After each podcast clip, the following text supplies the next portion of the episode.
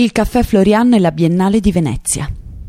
Alla fine dell'Ottocento, tra gli ospiti che si davano appuntamento nelle sale del Florian, c'era anche Riccardo Selvatico, sindaco della città dal 1890 al 1895, e i suoi amici, tra cui Giovanni Bordiga, presidente dell'Accademia di Venezia.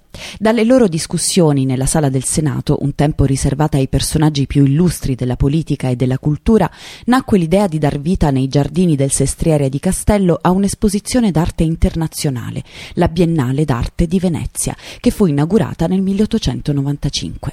Una rassegna di prestigio mondiale che continua ancora oggi. Nel 1988, per ricordare che proprio al Florian nacque la Biennale di Venezia, si decise di aprire il caffè all'arte contemporanea, dando il via alla prima edizione di Temporanea, le realtà possibili del caffè Florian.